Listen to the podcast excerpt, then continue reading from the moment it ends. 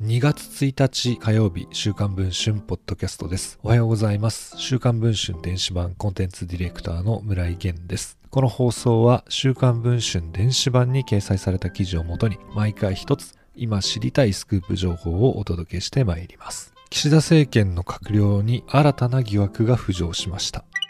岸田政権で初入閣を果たした西目幸三郎沖縄北方大臣。そんな西目大臣ですが、保有している株式を閣僚の資産公開で報告せず、大臣規範に違反していることが週刊文春の取材で分かりました。西目氏の事務所は訂正するとしています。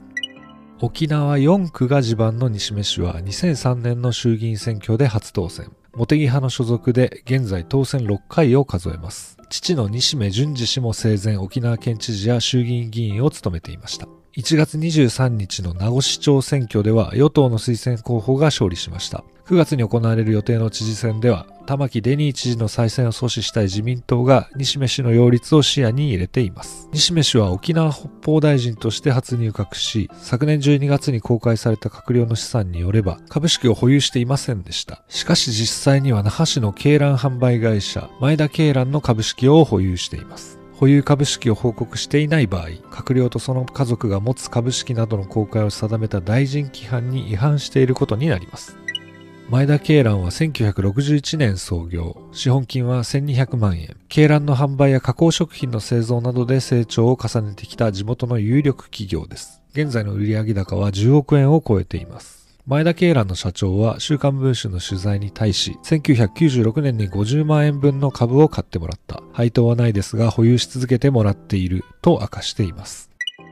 西目氏と前田社長は40年来の中で選挙の支援もしていたといいます。前田社長によると、1981年頃、沖縄振興開発金融高校に勤めていた西田さんと草野球で知り合ったといいます。その後、前田社長は西目氏が会長の日曜友の会という沖縄独自の互助会で幹事も務めたといいます。西目氏に事実関係の確認を求めたところ、秘書が次のように回答を寄せました。西目は株は返したと思うと言っていましたが、前田社長に連絡したら額面で50万円分保有していた。前田社長は西目を議員にした一人ですが、お付き合いの形で持っていただけ、資産公開を訂正します。